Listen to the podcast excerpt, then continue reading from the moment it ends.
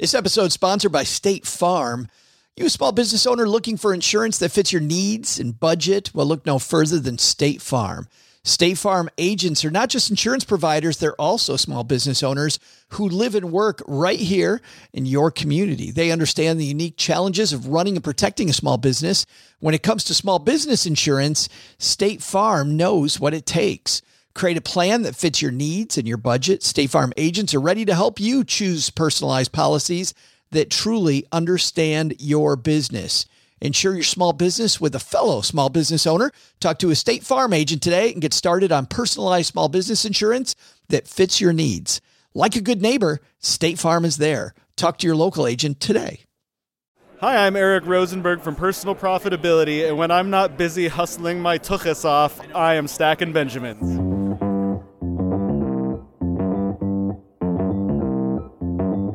Live from Joe's mom's basement, it's the Stacking Benjamin Show.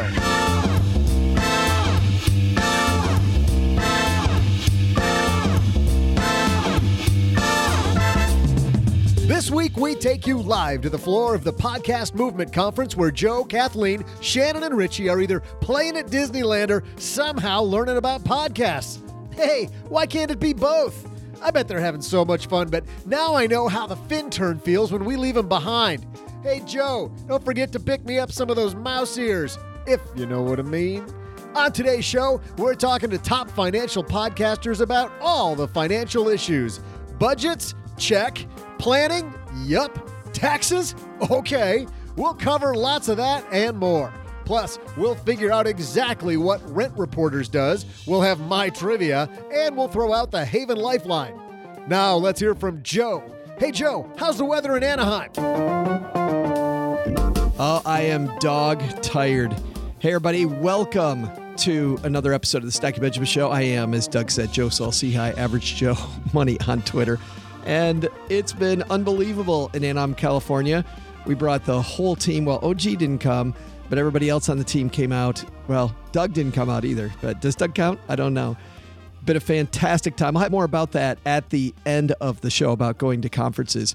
But first, I should say a big thanks to everybody who's gone to Stacking Benjamins dot com forward slash Magnify Money, because when you head to Magnify Money, you know what you find? You find that checking account you've had, those savings accounts you've had in the past, the auto loan you've had, the the student loans you've had, you name it. If it's a financial product and you've had it, probably not the best one unless you use Magnify Money, because Magnify Money helps you stop stumbling around looking for financial tools. Instead, guess what you're doing? You are going proactively to the place where very quickly you can sort by fine print, which places have the least and the easiest to read, and which places have the highest interest rate, if it's savings, lowest interest rate, if it's debt, and so on. Very easy to ditch, switch, compare, and save. Stacking Benjamins dot com forward slash Magnify Money. And later in the show, you know what we're going to do? We're, we're going to take you to Magnify Money, and we'll take a look at interest rates and how savings accounts are looking, because they have been. We had two of them that were at one point four percent. So we'll see if other ones do as well. And if you've got kids in the family, wouldn't it be cool to teach them the good money habits? They need to stack some Benjamins from the very beginning instead of learning the hard way like I did in college. The problem is most kids don't learn money concepts in school, and they don't get much hands-on experience with money at home. Well, guess what? To the rescue comes a company called FamZoo. It's prepaid cards plus a financial education for kids all in one award-winning app. You can order the cards in just a few minutes at Fam Zoo dot com, and immediately people say, cards? Well, guess what? Your kids don't live in the same universe that you and I did. It's going to be plastic. If you've got a baby born today, what do you think the chance is that you're going to have cash in their hand in ten years? It's all going to be plastic, and they need to learn how plastic works in a hurry. So not only do they have their own card, but they can't overdraft, they can't run up debt. It makes it easy and quick for you to move money to the kids, keep an eye on their activity, even lock their cards if necessary. The best thing for me, you can set an agenda, you can pay them interest, you can even bid out jobs to them and transfer the money over to their account easily, then watch how they spend it, regroup with them later about spending it. Very cool. It probably sounds familiar to you because Bill Dwight, the founder of FamZoo, he's been on the show a few times over the years to talk to us about kids and money. Got to have him back on soon, by the way. Stacking Benjamins dot com forward slash FamZoo. That's F A M Z O O. And teach your kids how to stack some Benjamins. Stacking Benjamins dot com forward slash FamZoo. Great episode today. So excited about our roundtable live from the floor of Podcast Movement, where we learned a ton about podcasting. More about that later, but let's head to the floor.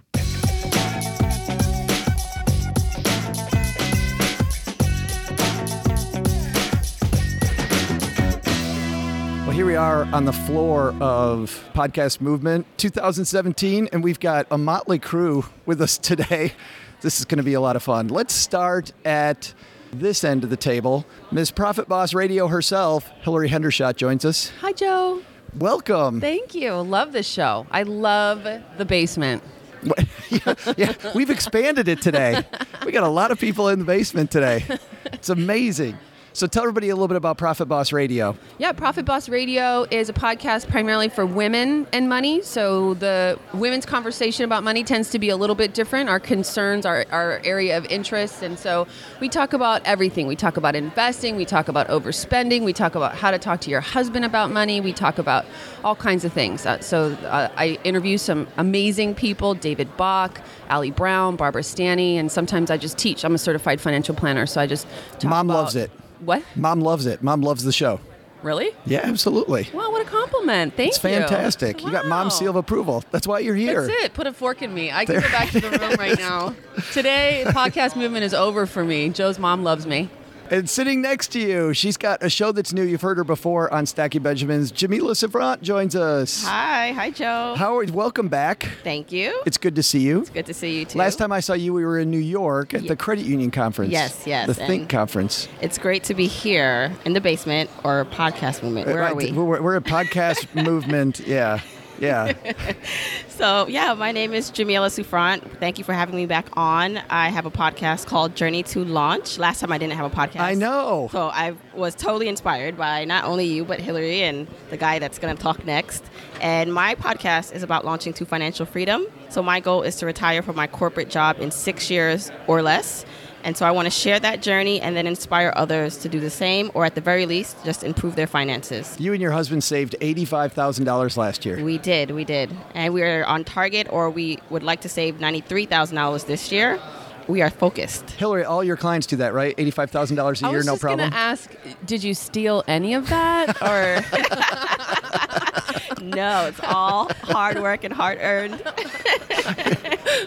They got they got a row of A T M machines, stolen A T M machines down behind their house. And Mister FinCon himself, but today we're going to call him Mister Masters of Your Money podcast. Philip Taylor, P T, is here. Good morning, Joe. Good morning. Good to be here. And we are here at the FinCon booth, man. So FinCon's right around the corner. Let's start with FinCon for a second. What's in store for FinCon two thousand seventeen? Yeah, we've got fifteen hundred money nerds coming to Dallas, October twenty-fifth to twenty-eighth. It'll be a great time. We've got David Bach as one of our big keynote speakers, author of Automatic Millionaire. Really a dream come true to Never have him. Never heard him. of him. No, I, I, who? Dream come true to have this guy at the event because he inspired my you know, journey, my savings effort early on. So really cool event we have this year. We're also opening a portion of the event up to the general public. So Uh, I'll be sharing that more in the future, but um, yeah, we're excited, putting awesome. a great event together, great people. Yeah. And we'll share it here too. So if you're in the Dallas area or want to take a trip to Dallas, come come join yeah, us, yeah, Money yeah. Nerds. More news on that later. That's a it's a good time. So, but let's talk about Masters of Your Money, your podcast. Yeah, yeah, Masters of Your Money. Uh, we've been doing that this year. Uh, it's been a weekly interview podcast where we interview people who have mastered their money, but we don't really talk about why what makes them so masterful. We talk about really their backstory, the journey they've been on. So you can kind of see the trajectory, the path that they've taken to find success with their finances and uh, maybe attach yourself to it and see yourself moving in a positive direction. He's had a lot of really great episodes and one horrible one with this rotten guest, just this Stacking Benjamins guy.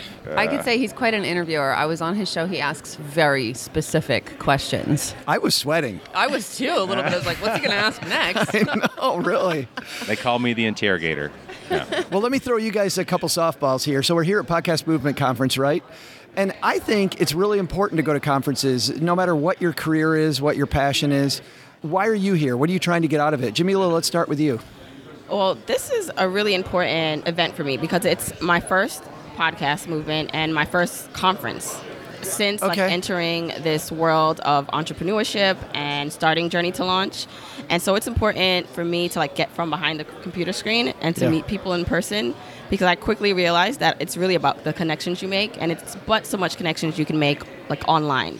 So I think seeing people in person, you know, shaking hands, really looking someone in the eye gives them a sense of who you are. And I really, um, this is like my main goal for being here, is to like meet all these people that I've been listening to and looking up to and really like just connect. Is that your biggest, your biggest point too, networking, P T? That's huge for me. Yeah, I've been all four podcast movements. I wouldn't miss it. You know, I'm really in love with the medium of podcasting. Uh, I try to support it with everything I do, and so being at this show, having a booth here, allowing other shows to participate, you know, and do their shows live from our booth, makes a lot of sense. And I really you know, love the founders of this event as well. We work together on a daily basis, really. Dan and I, and Jared and I do. So it's really great. Yeah, but if you're to be a part of it. But if you're somebody working a nine to five, though, Hilary, why do you go to a conference? Do you do you still go to a conference like this? Well, that's her. That's what she's doing. Aren't you still working a nine? Uh, to five? Yep, I'm still working a nine to five. She's yep. got two lives going on. yeah. So, oh, you mean if you're a, if you're in a nine to five, do you go to conferences in that industry? Yeah. Yeah, I think every time I've been to a conference, I'm glad that I went. I mean, for me personally, I have a one year old, and I do not have a house husband, so this is a family affair. When I go to a conference, everyone has to contribute. Everybody goes to the conference. So I think that, that you should take that as, you know, pr- you know, I, I have a lot of value in attending these conferences. I get to meet folks like you. The relationships make what I do so much easier. When when I got the shift that you should always try to be a speaker at every conference that you attend, that changed everything for me. I am not a speaker at Podcast Movement this time, but it still changes your viewpoint and how you position yourself uh, with the people that you meet. And I find things just go a lot smoother. Not just go, participate, you're saying. Exactly. Like, like get in there. Be a leader. Yeah. yeah. Yeah. You can contribute something. Your voice is unique in some way. Somebody said at one point, one time, that this might be a money show. So why don't we talk about money a little bit? Let's do it. The crazy talk.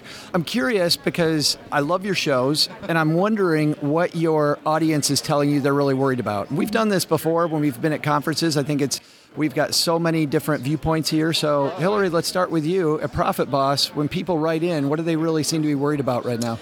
So the thing I'll start with is real estate. This may be unique to where I'm at because I am from the San Francisco Bay Area. That's where my financial planning practice is. I, I myself live in San Jose, and I get people, young people in their mid-thirties, you know, right around that age frame, who have saved a lot of money, and they're looking at real estate, and it feels overbought, it feels overpriced, and they say, here we are, we're ready, we're renting, we're ready to buy, but is it actually a smart thing to do? And I think people have a bit of P T S D from the housing crisis. So yeah. where you are, I don't know if housing prices fell, but they sure did where I am. So people lost, you know, half the equity in their homes in about a year. Yeah. It's all recovered now, but people don't want to lose money. So that's one of the most common questions I get. Real estate's very expensive in Texarkana.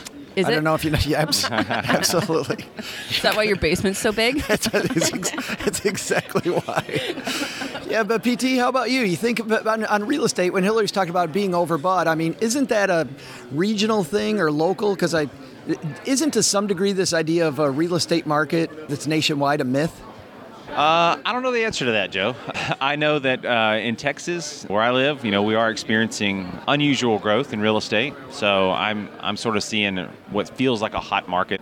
Someone who I'm close to just asked me whether it was a good time to buy a new home for themselves. And I try to divorce myself from some the market idea of, of real estate and really just talk about a personal situation. So uh, to me, a, buying a house really revolves around so many more factors than what the actual market is at, the, at this point. So for me, it, it counts like how long you're going to be in that area, whether you've settled in on a career or a job, uh, so many other factors that kind of come into play for me versus just what the actual current market is doing. So I don't know if that answers your question, but... Well, what about if you're looking at rental real estate? Because you're talking about like a, your, your personal residence. residence. Yeah. yeah. Yeah. What about for rentals? Rental real estate... I don't know, Joe. I don't know if I have a good answer. I'm, I'm, I'm a landlord myself. I certainly... would feel uncomfortable, I think, buying in the current market, you know, in Texas. Um, I would feel like I would be buying at a premium. So I don't know if that answers your question. No, I, no, I think it does. I think yeah. you really do have to look at city by city because I was kidding about Texarkana. I think you could buy a lot of real estate in Texarkana right now and you're going to be okay. You're going to be fine. But in San Jose, maybe not. But Jamila, when you're saving as much money as you're saving, is real estate a piece of that? Or do you buy any real estate? Do you see yourself doing that? Well, lucky for me, I bought my first property at twenty-two in Brooklyn, in Dumbo. At the time, it wasn't the Dumbo that it is today. For, so if you don't know what that is, that's down under the Manhattan Bridge overpass. And like today, it's the most expensive place to buy real estate in Brooklyn. So it's I could a cool not, area. It's a great area. I couldn't buy anything there now, but I l- luckily um, bought a studio there and I still own it. And so for me, like currently, it's not an active part of our investment strategy, okay. but it it's part of our current portfolio. And so I do have a tenant and we do own our current home. Part of the trigger for me wanting to retire is to be able to pay off that mortgage. And so sometimes I'm just like, maybe I need to move to where you are. So I don't know, like, because it's pretty crazy. You come out to Texarkana, we'll take you to both good restaurants. It'll, it'll be an awesome time. Yeah. Is one of them Arby's? Easy. Wow. It's below the belt, Hendershot. What are you doing? That's a big no, it's belt. It's Wendy. That's right. You need some extra holes. Yeah, I guess, I guess so, yeah. Uh, real estate in general, I think that's interesting. Jamila, what are people saying to you when you get calls into the show or you get uh, emails? About what they're worried about? Yeah. So it's it's related to investing because a lot of people are still in a lot of debt. So I recently polled my audience and I asked them like how much debt they had, non-mortgage. And a lot of people said above fifty thousand dollars. And in the comments, a lot of people said, well, I have a lot of debt, but I want to start investing. What should I do? Like, I'm, I feel like I'm missing out on my money growing. But, you know, you, and I talk about being debt free. So they're like, but you talk about being debt free. So what do I do first? Yeah. So it's like constant back and forth with not wanting to miss like the the appreciation, like the accumulation of money and the, you know, growth on growth of money versus paying off their current debt. There, yeah. You know, it's a lot of confusion on what they should do first. Yeah. So P T, let's ask you. Yeah. What, what factors into what factors into that decision? Do you well, think? I, I like the thinking, right? To me, that says that person's uh, in a growth mindset, ready to charge ahead. And, right. it's, and it's one thing to look at someone like Jamila, who's ten years maybe ahead of where this person is, and uh, to think, oh, I need to fast track to that point all of a sudden. But they really knew the whole story, especially mine. I mean, it took years really to get to the point where I'm at, and so. Have a little patience, you know, first off. But then I think you can do both. You know, I did both. I paid off my debts while I was, you know, continuing to, uh, you know, at a minimum get what my four oh one k with my employer was matching me in terms of retirement savings. I was doing a little, you know, but uh, debt, especially the high interest debt, was a major priority for me. And then as I was left with student loans, and uh, now that I'm left with the mortgage, I'm starting to more or less balance, you know, my retirement savings with my debt payoff strategy. So I think a balanced approach can work, and I think that mindset is a good one. You know, it, it says that you're you're thinking about the whole picture, which you have to do with your finances. P T said something interesting, Hilary, that I that I really want to focus in on for a second, because you're in a position most people listening to the show are not in, which is that you sit down and meet with people one-on-one a lot. Different people. Yes. And people always want to compare themselves to everybody else. Why do we, I mean, how many times did you get this, do you get this question? How am I doing versus everybody else?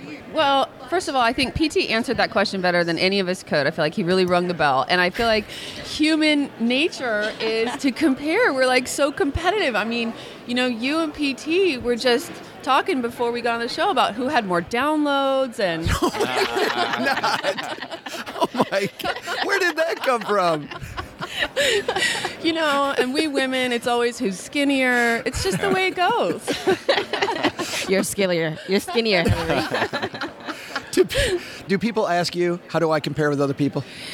Sometimes they say, have you ever seen someone in a situation like this? Or how am I doing compared to other people in my age group? But, yeah. yeah. I used to get that all the time when I was a planner, and it drove me crazy. I'm like, who cares? It doesn't matter what everybody else is doing. Yeah, what's important is whether you're on track to meet your goals. Yes. Well, I think you can channel that in a positive direction, because oftentimes I think we compare ourselves to just literally what we see our neighbors doing. That's how the system is set up. We oh, look yeah. at our neighbor, we see their car, we see what they're wearing, whatever, what they have, and we think they must... have X in their bank account or whatever. But take it from me, you cannot well, tell you what's can. going on yeah, inside so from the outside. If you're going to compare, compare to actual real results, like what you actually know other people are doing. For instance, in the financial blogosphere, there are tons of websites that share their net worth, share their finances really publicly. Go actually look at what those people are sharing, because that's real numbers that matter.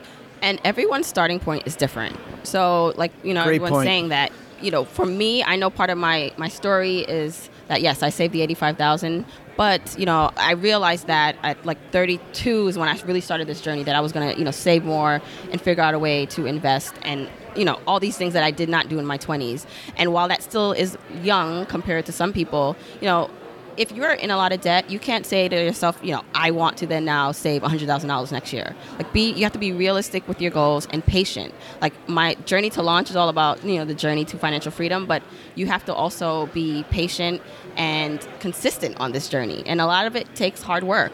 And so when people ask me, okay, so how can I get to the next level?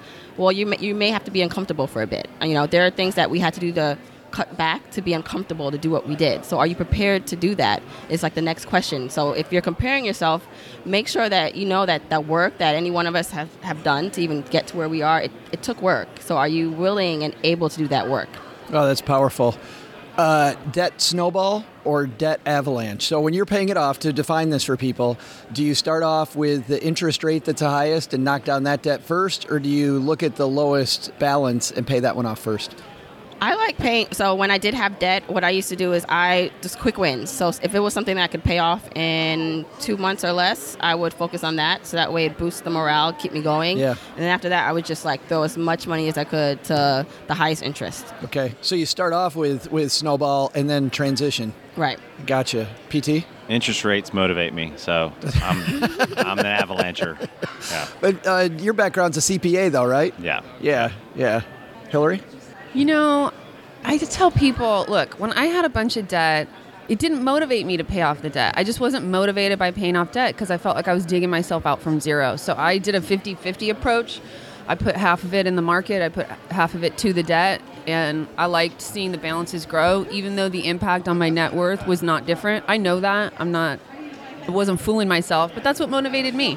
So I tell people, I mean, if you have a seventeen percent credit card, sure, go pay that off.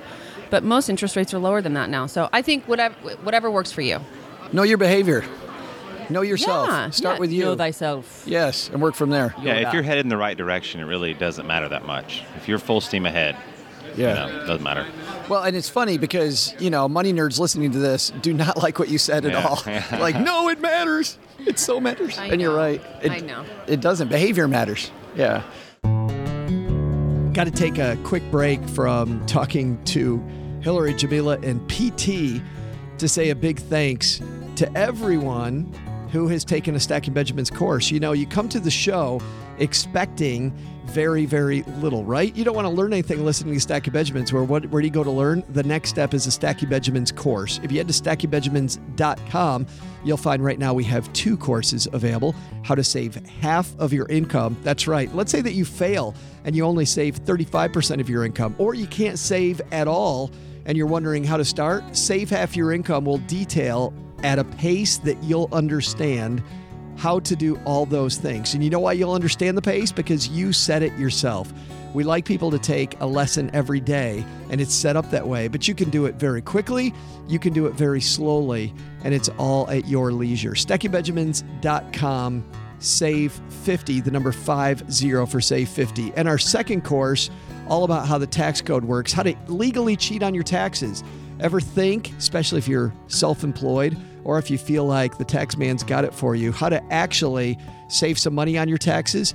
We're going to teach you specifically how the tax code works. And Stephanie, who's taken the course, has said the hosts keep it fun. You can reduce your confusion, understand the tax code, know where to save. And you know what? They're all at a very low price that you'll also understand. Stacking Benjamins dot com, head to our courses, just scroll down on the main page and you'll find how to legally cheat on your taxes and how to save half of your income. All right, I first heard about rent reports initially from Steve Stewart. And it's funny because Steve was talking about how unfair the credit system is. And I don't know that he specifically told me about rent reports, but he talked about, you know, if, if the whole goal is to talk about paying your bills, and utilities are on there sometimes, sometimes they're not. Rent is never on there. So when I heard about rent reports, I thought it solves this problem of unfair credit and people that want to get credit not being able to have credit. So rent reports fills this big hole that a bunch of people I know that listen to the show who rent are going to want to have filled. How would you like to raise your credit in a hurry Well, guess what? We're going to talk to Mark DiBello right now about that. Let's roll our FinTech segment. And Mark DiBello from Rent Reporters coming down to the basement. Have a seat, man. How are you? I'm doing really well. Thanks for having me in, Joe. Well, I'm so glad you're here because this is not a simple issue. Tell me a story about someone, you know, one of our guests, Mark, one time used the term uh, living at the bottom of the financial pyramid, like the way that banks put it. I don't know that I love that term, but for somebody who's not really given a fair shake, kind of walk me through their day and tell me why it's not the same for them as it is with someone that, uh, you know, has maybe a lot more income, already owns a house and a great job. Yeah, well, that's a great way to start the conversation. You know, I, I always like to share the story about one of our customers that came to us. She was looking for help. She had a job. Her car was broken down. She was having a difficult time getting to work. And she went to the car lot just to find an affordable used car. But the interest rates and the down payment terms made the car completely unaffordable. I mean, that's that's a life-limiting fact pattern to be in, to be able to not have transportation to get to and from work just because you have a credit score that may not even reflect who you are financially as an individual. So we believe that alternative information is the way to help people truly gain access to a credit score that really reflects who they are as individuals. And alternative information like reporting rent payments can bring people out of the darkness and into the light and give them access to the things that we all take for granted. Not having to put a deposit down on your utilities bill, not having to be turned down for an apartment just because of a credit score or no credit score that you may have. So we're really bringing people out of the darkness and into the light and opening up a world of options and opportunities for them. Yeah, let's talk about that. The way credit scores are now. Can we start there, Mark? Uh, tell me about credit scoring now. What, what do you think is right with credit scoring now and what's wrong with credit scoring now? Well, the big problem, as we see it, is there are you know, there's there's fifty million Americans in the United States today that just don't even have a credit score. Uh, they're either what we call a credit invisible person, and that means the credit the credit bureaus, the three big credit bureaus, Equifax, Experian, TransUnion, they don't even know who these people are because they've lived in a cash based world their entire lives. Which they is pay their rent with a check. Yeah, which is dangerous on its own. Absolutely. Absolutely. Cat, you know, groceries with a check, paying the doctor with a check. They're invisible. And then there's another group of folks that we call the unscorables. The, the credit bureaus know who they are, but either there's such a little amount of information about them in their credit file that they can't even generate a score for these folks. And so they're, you know, again, fifty million Americans that are completely locked out of even having access to a credit score. Alternative information like rent reporting can change that. Uh, reporting a rent payment that a consumer has made to the credit bureaus can bring these credit invisibles to visible. It will establish a positive trade line with positive payment history that will facilitate generating a credit score for the first time. So I guess, you know, when we look at what's wrong with the financial marketplace is that, you know, the po- folks that need access to these services the most are the ones that are locked out. And alternative data like like rent payments, utility payments are a way to really paint an accurate picture of who a person is with respect to how they're managing their finances. It's it's funny, Mark, when it comes to utility payments, you know, uh, there's people on the other side of that argument saying, well, utility really has nothing to do with credit. It's not like you're taking a loan out to, you know, have your, your electricity on. Having your electricity on is something that that is just, it's a it's a monthly bill. How would you respond to that? Well, I, I think it demonstrates a couple of really important things. Managing your rent. The rent check an individual writes arguably is their single largest monthly expense every single month. And being able to demonstrate that I have the income to make those payments on time consistently month after month after month, year after year after year, demonstrates a person's ability to manage their finances responsibly. Same with utilities. Obviously, to a lesser extent, it's not the dollar amount that a rent payment is. And that's why we think rent payments are so critical to being included in a credit file. But again, it's demonstrating to the world, hey, I'm a responsible individual. I can manage my finances. I pay my rent on time. I pay my utilities on time. And these are significant amounts of my income. I am a person worthy of your trust, financial marketplace. Got it. Because I pay, yeah, because I pay my bills on time uh, every month. Yeah. How much of this information now is in the credit score, or does it depend on the credit score? There's some credit scores, Mark, that that have uh, some of these alternative um, uh, scoring mechanisms in them, or are are, are they in none? No, there definitely are. Let's talk about that. Uh, the newer scoring models do include rent payment history. So the most recent version of FICO, which is called FICO nine, includes alternative data like rent payments. Vantage three point oh also includes rent payment history. So there are scoring models, and it's becoming more and more adopted and, and used every day. But what we really need from the marketplace is to start really adapting these scoring models as the decision point for granting credit. Again, FICO nine is the newest FICO model that includes rent payment history. There's also another FICO model called X D, which looks at all, which is built exclusively around alternative data. But we really, you know, it's the responsibility of the financial marketplace to adopt these scoring models so that the folks that need access to the financial marketplace can get them. And uh, and everything's moving in that direction. We'd like to see it move much at a much faster pace. Now, is this something that, let's say I'm listening to this on my way into work, or I'm walking the dog, or out for the morning run, and I'm renting, is this something I can do something about, or is this pretty much up to the landlord to report the rental payments? Yeah, great question. Let's talk just a little bit about Rent Reporters. So Rent Reporters is the leading consumer-initiated solution, which means simply that any of the one hundred ten million renters in the United States today can come to Rent Reporters, and we can work with that individual and their landlord to verify their rent payments and have those rent payments reported. And again, so it's not the responsibility of the landlord to initiate the process. The consumer can ask to have these rent payments reported and engage with Rent Reporters to provide that service. And we're going to work with the landlord. It's, it's our job to verify the rent payment information. We do that. We go back in time. We add two years of positive payment history in one in, in one shot. And then we work with the landlord going forward to continue to report those on-time rent payments as they're made each successive month. What are the what are some of the frustrations you're having in the process now? I think getting the good news out about the availability of this product. Uh, you know, most folks, unfortunately, only think about their credit score when they need to. And that means I'm sitting down in front of the, you know, at the car dealership, and I love that shiny new Honda Accord, and I want it, and I want that zero point nine percent auto financing that Honda offers. But oh my gosh, my credit score is five ninety. What do I do? How do I fix that? Right. So credit scores are it, historically have only been managed as a point of need. Gosh, I want that new house. What's my credit score? Oh my gosh, I can't afford the loan. We want consumers to be proactive. We want them to take control of their financial future by managing today what will give them the most options tomorrow. So it's really, you know, again, it's a, if, if in terms of frustration, I think it's, it would be, gosh, you know, how do we reach folks? Um, we we have the toolkit to help them make a big difference in their life. And and so, you know, frankly, Joe, it's great to be on your show and have the opportunity to get that message out to folks. Yeah. And you said the average credit score, it shows on your website, anyway, you didn't say it, uh, it can go up thirty-five to fifty points in fifteen days. That's a bunch.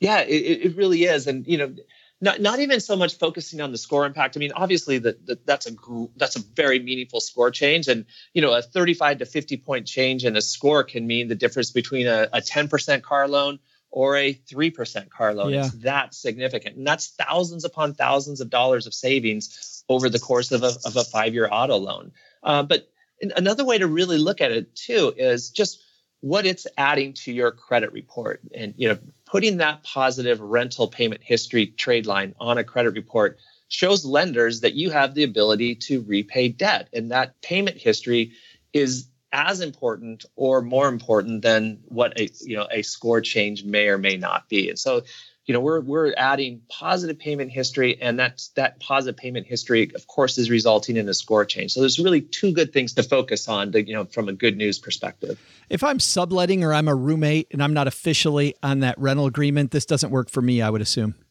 Yeah, we need to have a formal agreement in place between a landlord and a tenant. So if you are a, you know, you're living with a, in an apartment, a two bedroom apartment, and you're not named on that lease, then we would not be able to have your share of the rent reported. Um, so that would be a good reason to go and have the landlord add you to a lease, and then we could report your share of the rent. Um, same in a sublet environment. If there's a formal agreement between, uh, you know, again, the landlord, the person that has a financial stake in that rental property, and the sublessee, then yes, we can do that. But absent those formal agreements, then we're not able to uh, report that information. Awesome. And and how much how much does rent reports cost if someone wants to start doing this? Our fee, we have two different offerings currently. Uh, we have a basic package, which really is geared for the newer renter, a renter that has less than twelve months of rental payment history to report. And we'll do that for twenty-five dollars. And that's a great way for a young person who's in college to establish a credit score for the first time. And there's, there's a story that I love to tell about a person that came to Rent Reporters. Uh, she was wanting to establish a credit score. She was what we called a credit invisible because she'd never borrowed any money. She'd never had a, you know, a company or a store credit card, and she was invisible. We reported her rent payments from her dormitory, and we established a credit score for her in just a few days of six hundred fifty-eight points. And wow. that's, that's again, the power of this, this rent payment history. So young adults, boy, sign up for that basic package and get those first twelve months of rent reported. For the more, what we'll call our experienced renters, we have a package where we can report up to two years of rental history, and that is going to be for a fee of fifty-nine dollars and ninety-five cents. And then we continue to report those ongoing monthly rental payments for nine dollars and ninety-five cents per month under both packages. Awesome. Fantastic. Uh, and we'll link to rent reporters dot com and our show notes at stacking benjamins dot com. Mark DiBello, thanks for hanging out with us. Absolutely, Joe. Thanks for having me in the basement. Big thanks to Mark for coming down to the basement and sharing. Isn't that incredible? Obviously, we don't endorse any of the companies that are on our Friday FinTech segment, but uh, a great concept and something much needed. So check it out for yourself at Rent Reports. All right, let's head back to our awesome discussion on the Flora Podcast Movement with Hilary Hendershot, Jamila Souffrant, and Philip Taylor.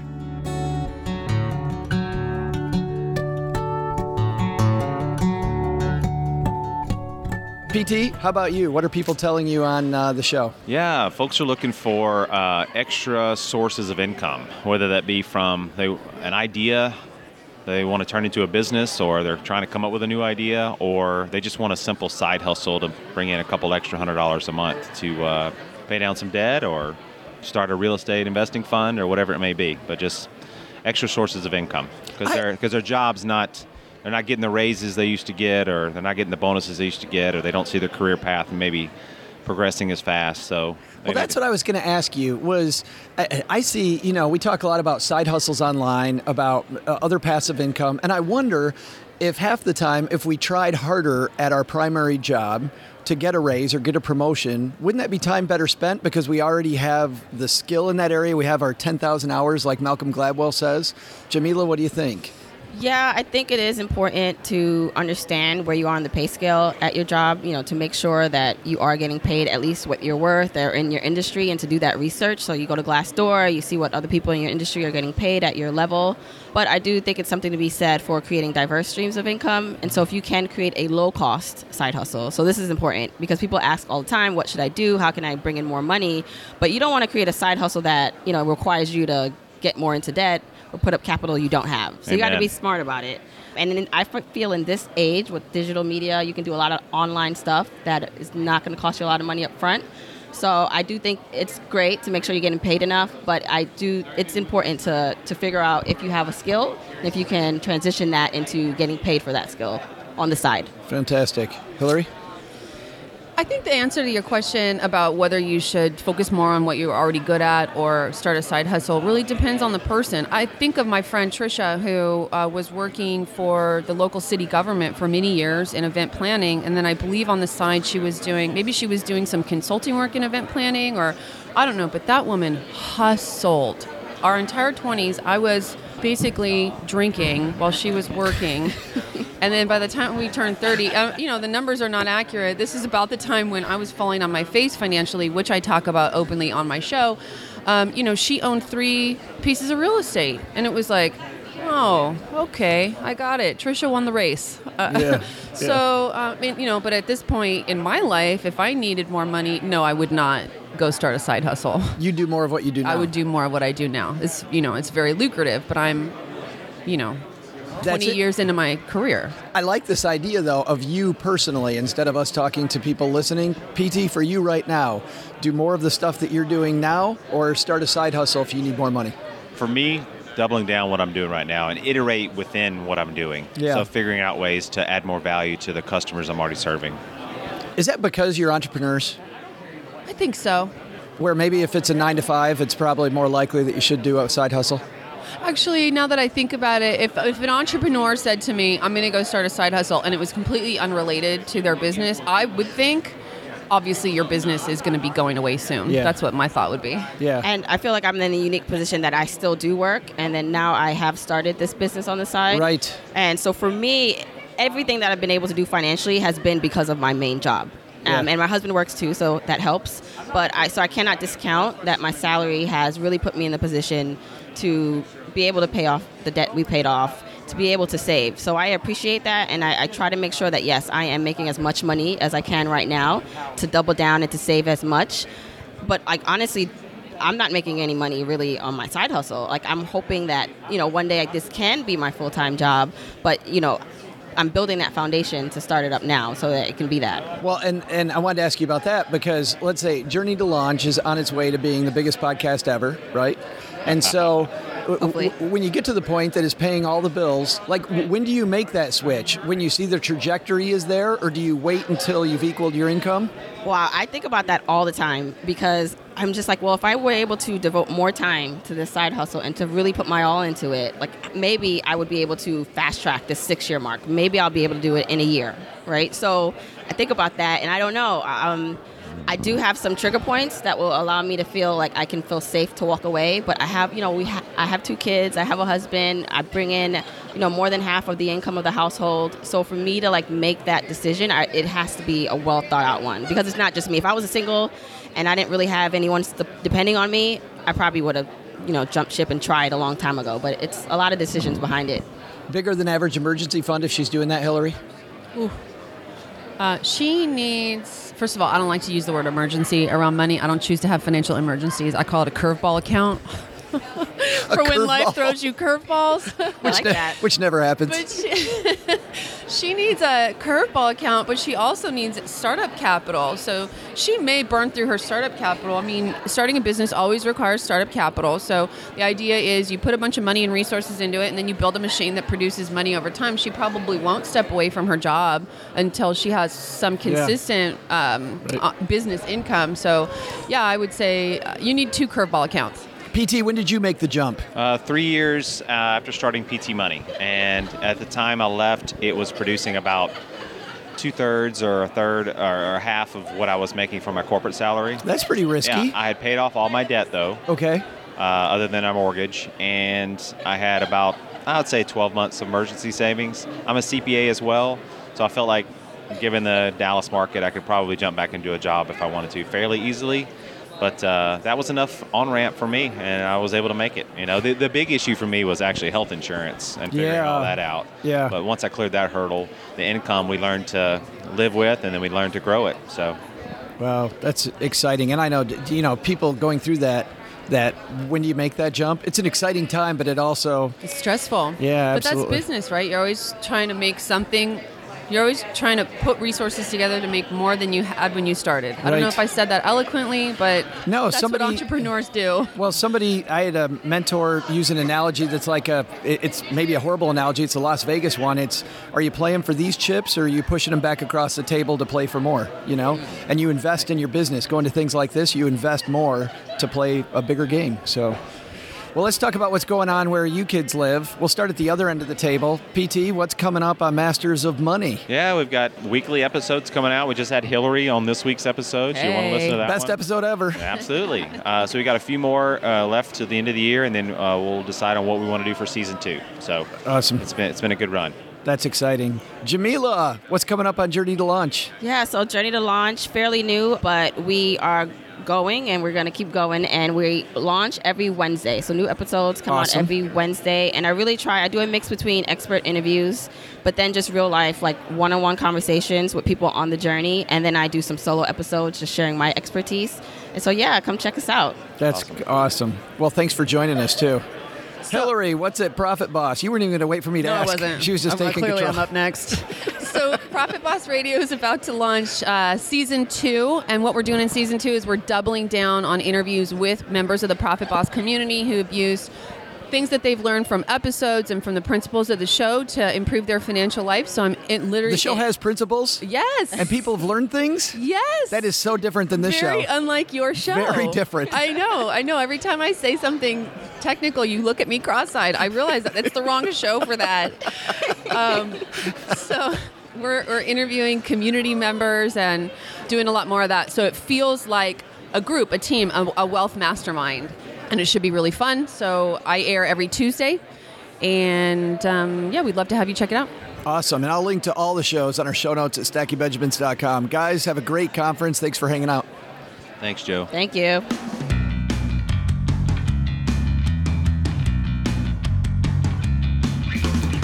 Oh, that's going to do it for today's show. Hey, I've got uh, more uh, from Podcast Movement that I want to tell you about.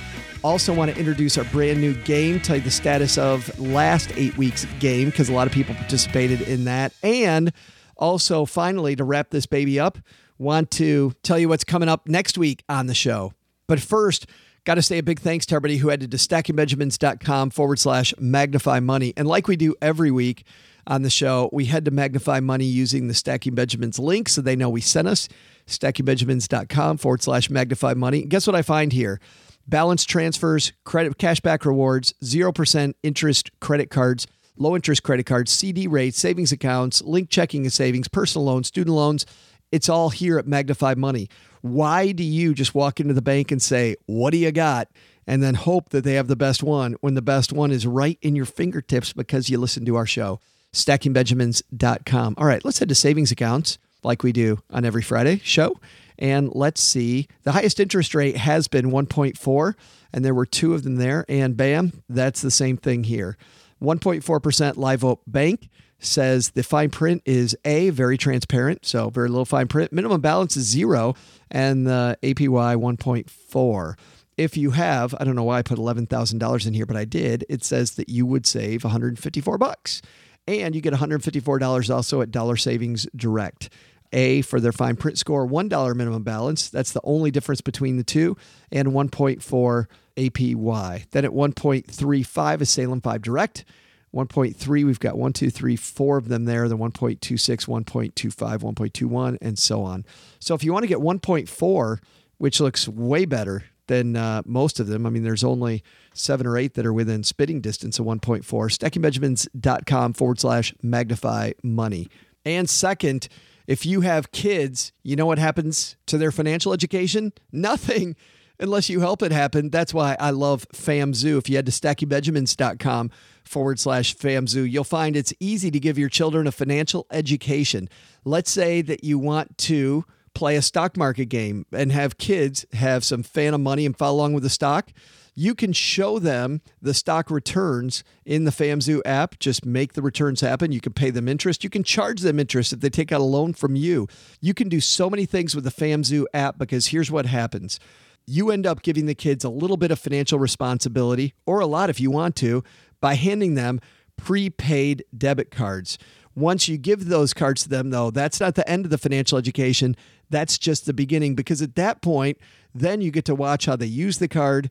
You can easily switch money over to their account. You can switch money back from their account. You can freeze the card if you need to. It's all very easy with FamZoo dot com. Stacking Benjamins dot com forward slash FamZoo when you're ready to teach your kids about money. That's the number one place to go. All right. We have a game we play on Fridays. Let me tell you about the game if you're brand new to the Stacking Benjamin Show. I play a game because my usual Monday, Wednesday host, O G, isn't here with me, entertaining me, so I get to entertain myself and bring you along for the ride. And I do that by playing a game. So in today's game, in the title of the show, in the description of the show, or in the first couple minutes, there is a clue. And I haven't given you enough of a clue yet to know exactly what's going on, but This game is fairly easy, and uh, I hope you enjoy it. So you take a clue from this week, take a clue from next week, take a clue from the week after, and over the next seven weeks, you're going to have enough clues to be able to figure out how the game's played, what's going on. Write to me, Joe at Stacking Benjamins dot com, and if you are within twenty-four hours of the first person who answers correctly, then guess what? You'll be put in the pot for a prize pack that we put together on your behalf. And I have to apologize to Luke, who won the last game. And by the way, that was game before last. I had his prize pack delivered. You know where it came while I was at Podcast Movement? Came to my house. I put the wrong address. I put my address on it. So Luke, prize pack's coming to you, buddy. As soon as uh, Richie, our fantastic producer, heads over to the post office with this big prize pack. I love remailing stuff that um, that's kind of heavy. It's great, but I deserve it. Not my finest hour. Speaking of games, the last eight weeks' games, because we are taping ahead, got to pull back the curtain here for a little bit, I am not going to be able to detail the game for about another two weeks. And we will start the second round of the last eight weeks' game. Then O G is going to help me, but we still, as I write this, we have actually just about closed. We got twenty-four hours left, and we'll close submissions. And then uh, O G and I will put stuff together. But look for us two Fridays from now to talk more about the upcoming game.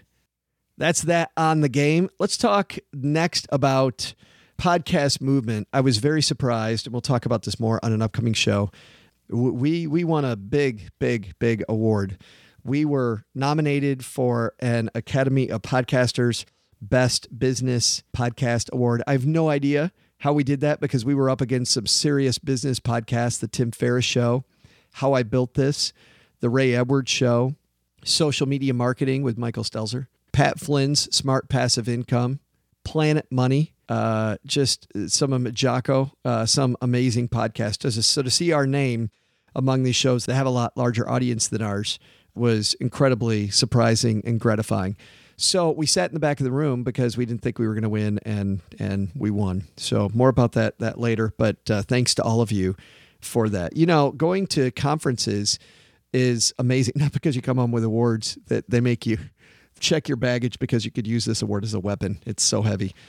But you go to conferences because of the fact that there's things that you can do face-to-face that you can't do other places. Even if you can get your education online for whatever your job is, whatever career you've decided on, you can't make those networking connections. And a lot of the networking connections that I've made over the years were made face-to-face. Very few weren't. And I'm so excited that we were able to see people like Len Penzo, who I don't get to see much, saw him, getting to see Philip Taylor, Hilary, and Jamila, uh, getting to see Chris from Popcorn Finance. I met, glad to meet him. I met so many people, Ryan Inman, who has a brand new podcast. We'll have him on the show soon. Will DeShazzo, we have to have him on the show soon. Uh, so many people that I met uh, and so many ideas that we got. And for this show, it's important for me to tell you that we are, we're constantly looking at making the show better. Not to the point that you really notice it, but we're looking for as many ideas as possible to tweak and tweak and tweak so that every time you come back to Stacking Benjamins, it's an experience that you want to have continue. You know, there's a show, I made this show because it's a show that I wanted to listen to, and nobody was doing the show that I wanted to listen to. A lighter show with fewer nuggets, more fun, more relaxed, uh, basically car talk, but with uh, more of a beat. Uh, so late night television meets finance is what I was looking for, and we keep tweaking to make that happen. All right, that's it. N- enough about that, except go to conferences. Let's talk about what's happening next week on the Stacking Benjamin Show, because I'm way geeked about this. Monday, you know it's your favorite letters episode. You love letters episodes. I love letters episodes. It's a potpourri. We're going to talk about everything under the sun on Monday. And then on Wednesday, one of my favorite books, nah, let's let's stop using that phrase, my f- favorite book to hit my desk this summer. And I read about it all over the place, that it's one of the must-have business books. And I was so surprised when I got it because it's thin, it's small, it looks like Austin Kleon's book. And for those of you that know the show for a long time, you know that I love Steal Like an Artist by Austin Kleon. It looks like Austin Kleon's book, which, as you know, looks really small and easy and isn't, is full of big ideas. Well, Change Starts Within You by Courtney McDermott. Big, big ideas in a little package. And I was so geeked to get it and uh, amazed when I read it that you could pack that much goodness into a little book. And then I was even more amazed when she said, yeah, I'll come down and talk about it. And people wonder, what does that have to do with your money? It's hard to get excited about managing your money if you don't know what the hell you want to do. When you don't know where you're going, when you don't have any direction, your money's also going to have no direction. And when people were excited about their goals, it was easy for me as their financial planner to help them funnel. But it's not easy for me to motivate. You have to be self-motivated. And if you change so that you're working toward those goals that are really important to you, the money follows. And uh, that's why I'm glad to have Courtney on. And then on Friday, we've got a fantastic roundtable featuring three people who you normally don't hear on Friday.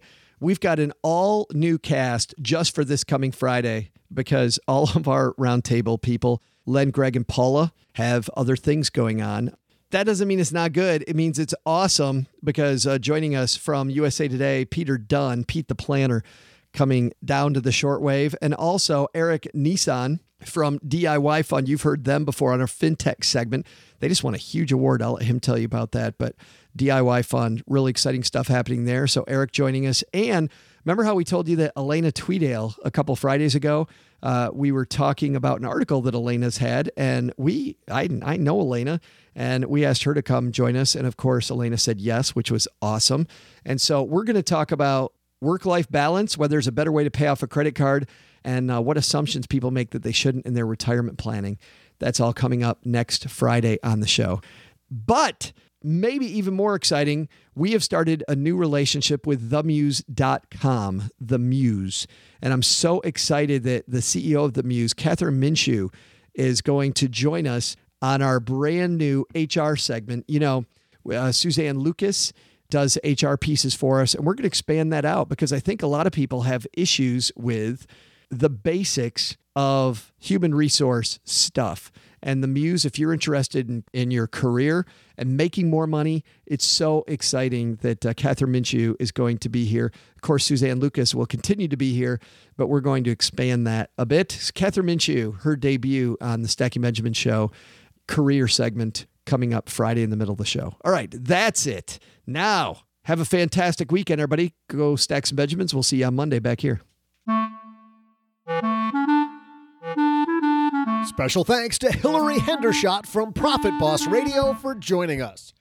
Special thanks also to Jamila Souffrant from Journey to Launch for hanging out. And, of course, special thanks to our friend Philip Taylor from the Masters of Money podcast. You'll find information on all of their podcasts at stacking benjamins dot com. This show was created by Joe Salcihi, produced by Richie Rutter-Reese, and engineered by the amazing Steve Stewart. Kathleen Selmans handles design, newsletter, and classroom opportunities. If you'd like to learn more, head to stacking benjamins dot com forward slash classes. Online, visit us on Twitter at, at S Benjamins Cast or on our Facebook page. Shannon Cowan is our community manager and social media guru. I'm Joe's mom's neighbor, Doug, and I'm wondering if K Y jelly is actually made in Kentucky. S B Podcasts may receive payment on the show from sponsors and guests in the form of books, giveaway items, discounts, or other remuneration. There's no way you would take advice from these dorks, but like Joe's mom always says, don't take advice from people you don't know. This show is for entertainment purposes only, and before making any financial moves, consult with a real financial advisor. Special thanks to Dave Ramsey for dropping by the basement. Unfortunately, we ran out of time for his segment. Maybe next time, Dave.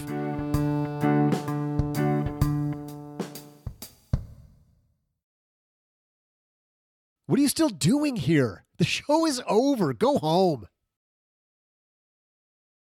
Well, Stackers, the show might be over, but the celebrations are just beginning because it is Military Appreciation Month, and I want to celebrate people like my brother-in-law, Eric, who is such a giving person. Eric will do just anything for you. And as a Marine, you can see that his time in the military taught him to be a guy who gives to his community, gives to his family, and is always there when you need them. This Military Appreciation Month, Navy Federal Credit Union wants to celebrate members like Eric who go above and beyond. Navy Federal offers member-only exclusive rates, discounts, and tools to empower their members and help them reach their goals. Navy Federal's employees are part of the community they serve. Many of them are military family members, reservists, or veterans. And all branches of the military, veterans, D O D employees, and their families are eligible for Navy Federal membership. In fact, there are so many resources on the Navy Federal website, resources like Best Cities After Service to help veterans transition to civilian life, and Best Careers for Military Spouses to support military families. Visit NavyFederal.org slash celebrate, and you'll see all of their Military Appreciation Month offers and other Navy Federal offers. Navy Federal is insured by N C U A, Equal Housing Lender.